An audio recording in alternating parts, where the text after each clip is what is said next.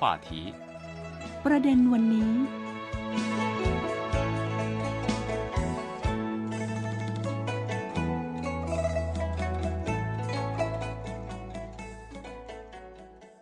สวัสดีค่ะ ต้อนรับคุณผู้ฟังเข้าสู่ประเด็นวันนี้ วันนี้คุณผู้ฟังอยู่กับดิฉันสิวัตราสินพสุธาดล และคุณลู่หยงเจียงเจ้าหน้าที่ภาคภาษาไทยของสถานีวิทยุ CRI สวัสดีค่ะคุณลู่ สวัสดีครับ คุณโบและท่านผู้ฟังทุกท่านครับ คราวที่แล้วเราพาไปส่องเศรษฐกิจกลางคืนของจีน โดยเฉพาะบริเวณสามเหลี่ยมปากแม่น้ำแยงซีเราเห็นภาพไปแล้วว่าสามเหลี่ยมปากแม่น้ำแยงซีมีความสำคัญกับเศรษฐกิจจีนขนาดไหน เราเห็นแล้วว่าเศรษฐกิจกลางคืนของจีนนี่ พอเวลาพูดถึงเรื่องกลางคืนกลางคืนนี่คนไทยมักจะคิดอ๋อทองหล่อรัชดาอะไรไม่ใช่นะคะคุณผู้ฟัง เดี๋ยววันนี้จะมาคุยให้ฟังถึงว่าแต่ละพื้นที่ของสามเหลี่ยมปากแม่น้ำแยงซีเนี่ยเขามีการ ต้องเรียกว่าผลักดันเศรษฐกิจกลางคืนกันอย่างไร เราไปเริ่มกันที่ที่แรกก็คือเซี่ยงไฮ้ซึ่งเซี่ยงไฮ้เนี่ยดิฉันไปเซี่ยงไฮ้มาสองสาเดือนที่แล้ว คือช่วงที่พอไปแล้วก็กลับมามีช่วงหนึ่ง ซึ่งมีการรณรงค์เรื่องของการประหยัดพลังงาน ตามตึกตามอะไรมีข่าวออกเลยนะว่าก็มีการปิดไฟมีการอะไรจากเดิมที่เราเคยเห็นภาพมหานครเซี่ยงไฮ้ซึ่งแบบโอ้โหเปิดไฟสวยงามเดอะบันตอนกลางคืนอะไรเงี้ยแต่ว่าพอหลังจากนั้นคุณผู้ฟัง20 สิงหาคมเนี่ยก็เกิดเทศกาลชีวิตราตรีเซี่ยงไฮ้2022 ซึ่งเขามีจัดพิธีเปิดที่ศูนย์การเงินหัดนอก ก็คือพอพูดอย่างนี้หลายคนนึกไม่ออกเนาะพอพูดว่า The Ban Financial Center BFC คนไทยร้องอ๋อเลยค่ะ พอพูดถึงอุ้ยคุณผู้ฟังคุณผู้ชมก็ต้องแบบว่าต้องไปค้นหา พอพูดถึงตึก Financial Center อะมันเหมือนเป็นหนึ่งสัญลักษณ์หนึ่งแลนด์มาร์คของเซี่ยงไฮ้คุณลูกใช่ครับคือใช่รับใครไปแล้วไปไม่ถึงตึกนี้ไม่ได้ขึ้นนี่นะ ต้องถือว่าไปไม่ถึงเซี่ยงไฮ้คือในพิธีดังกล่าวมีมีพิธีเปิดเนี่ยก็คือมีการเปิดตัว 10 แหล่งท่องเที่ยวชีวิตยามค่ำคืน ริมแม่น้ำโอ้โหต้องบอกว่าดิฉันไปสัมผัสมาเอง แม่น้ำหงผู่ของเซี่ยงไฮ้นะ ในช่วงพอหลังจากหกโมงเย็นไปนะ วันที่ดิฉันไปนะ ไม่ใช่เสาร์อาทิตย์นะคะ วันธรรมดาคึกคักอย่างมาก ต้องเรียกว่าก็คือทั้งลูกเล็กเด็กแดงวัยรุ่นเน็ตไอดอลทุกคนมาถ่ายภาพอู คือแล้วช่วงที่ไปนั้นน่ะ ต้องบอกว่าไม่ไม่ได้มีเทศกาลท่องเที่ยวไม่ได้มีอะไร นั่นคือเรียกว่าเป็นวันธรรมดาที่ธรรมดามากๆ ยังคึกคักขนาดนั้น ใช่ครับคุณโบครับ แล้วหนึ่งในสิบแหล่งสัมผัสชีวิตยามค่ำคืนริมแม่น้ำค่ะในนครเซี่ยงไฮ้นะครับ ก็คือสวนอี้หยวนอืมสวนอี้หยวนเป็นอุทยานคลาสสิกทางภาคใต้ของจีนนะครับ ถือว่าเป็นหนึ่งในแหล่งท่องเที่ยวที่ขึ้นชื่อที่สุดในค่ะเซี่ยงไฮ้จนได้รับการขนานนามว่านามบัตรทางวัฒนธรรมเมืองเซี่ยงไฮ้เลยทีเดียวอืมนะครับค่ะช่วงเวลาค่ำคืนภายในสวนอี้หยวน มักจะมีการจัดแสดงงิ้วท้องถิ่น โดยนักแสดงมืออาชีพดีมานะครักบก็ได้ดึงดูดคนค่ะไปดูเยอะนะครับ จะได้ยินเสียงปรบมือจากชาวเมือง และก็และก็นักท่องเที่ยวนะครับค่ะเป็นระยะระยะนะครับ นึกภาพออกเลย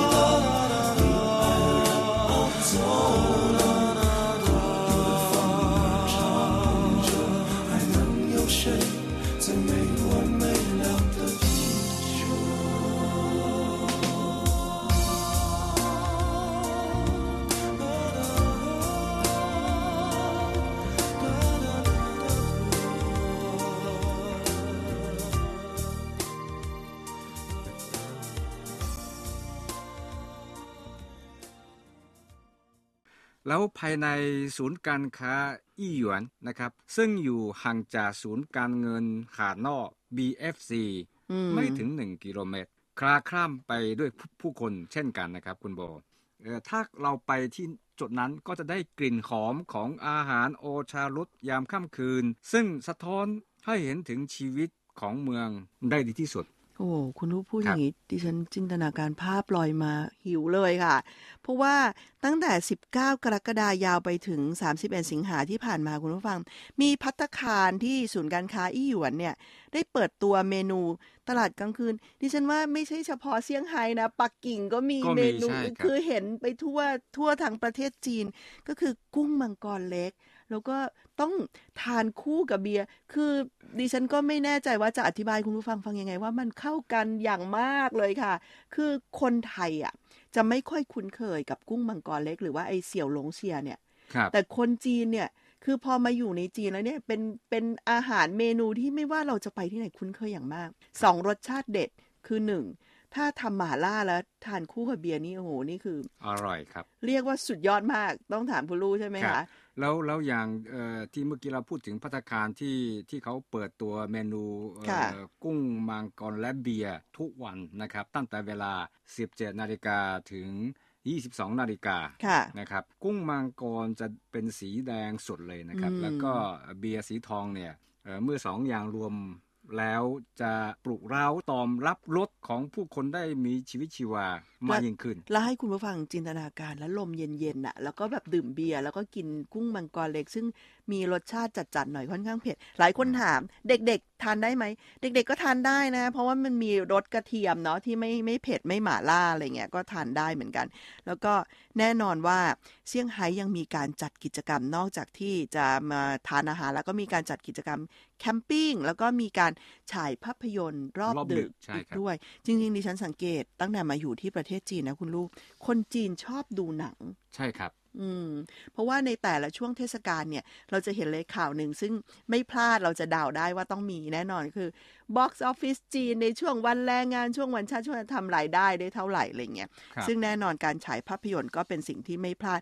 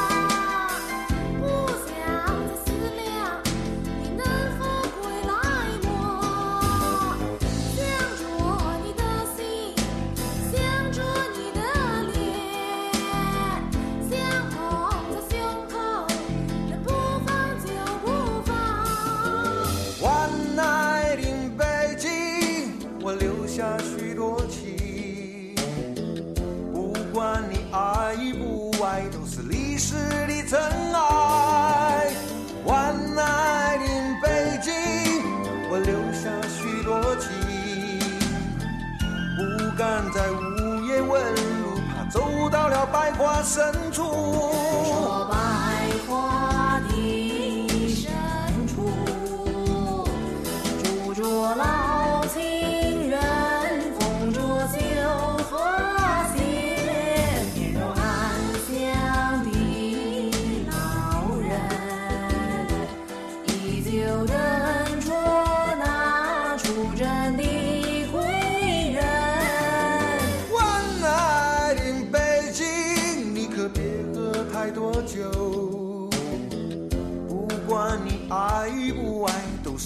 是的尘埃，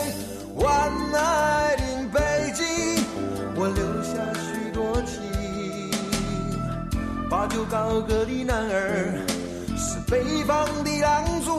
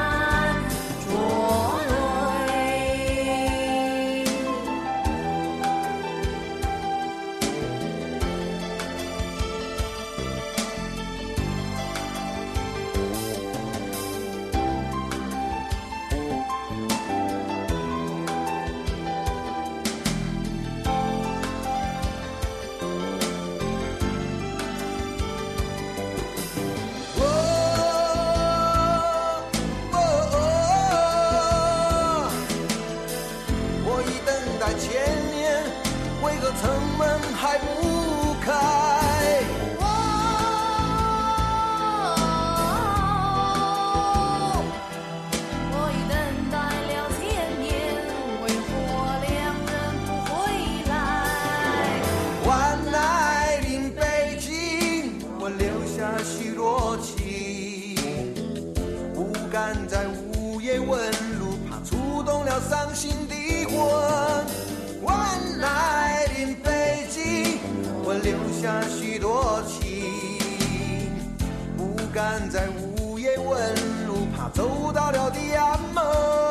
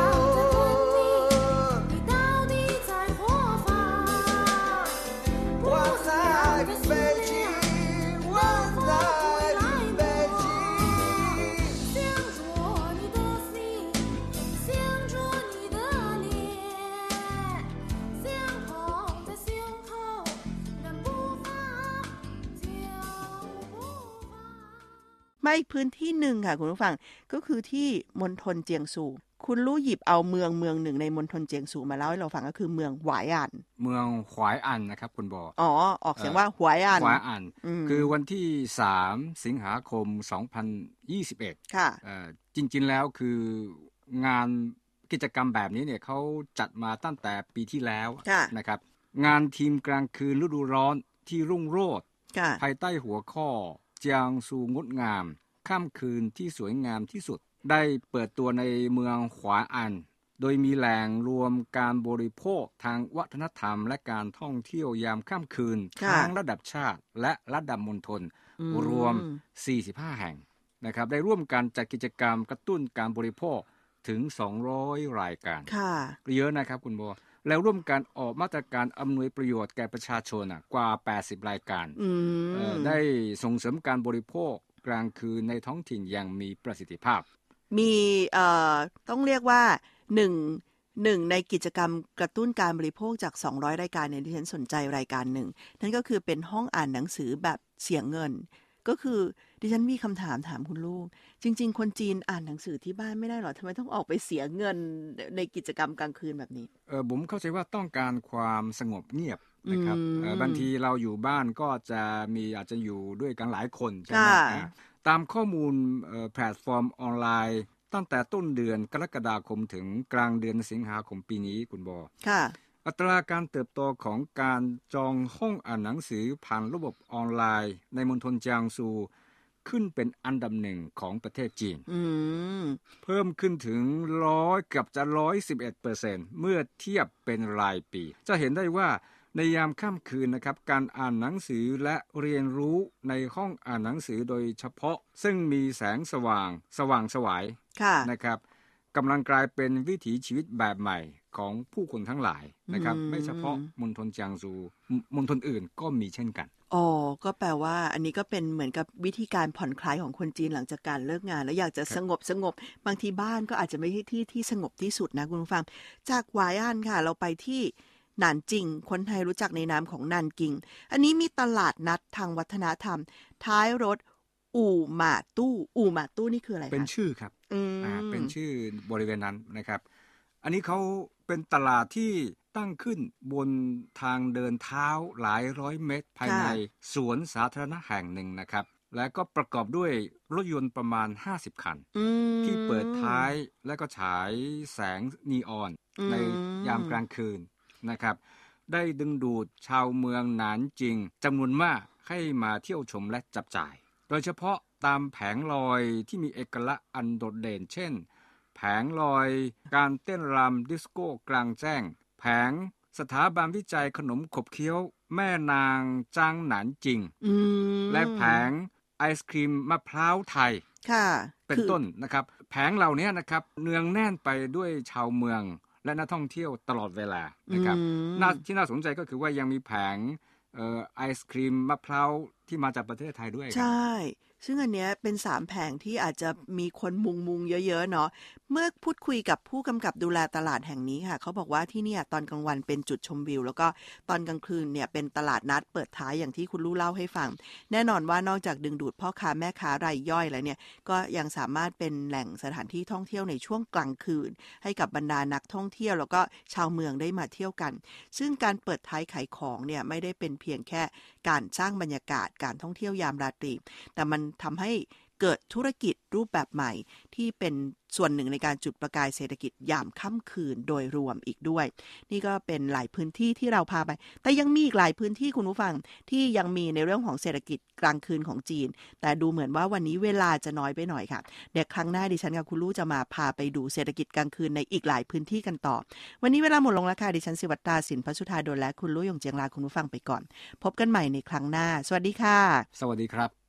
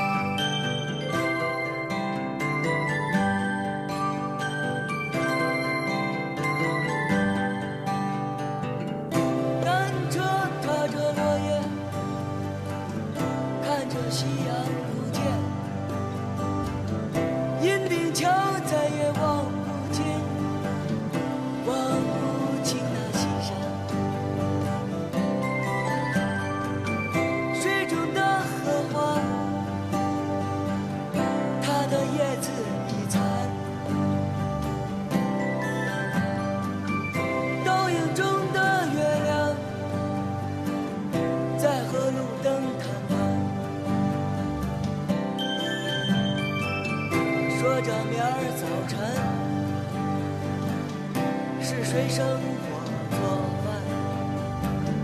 说着明儿早晨是吃油条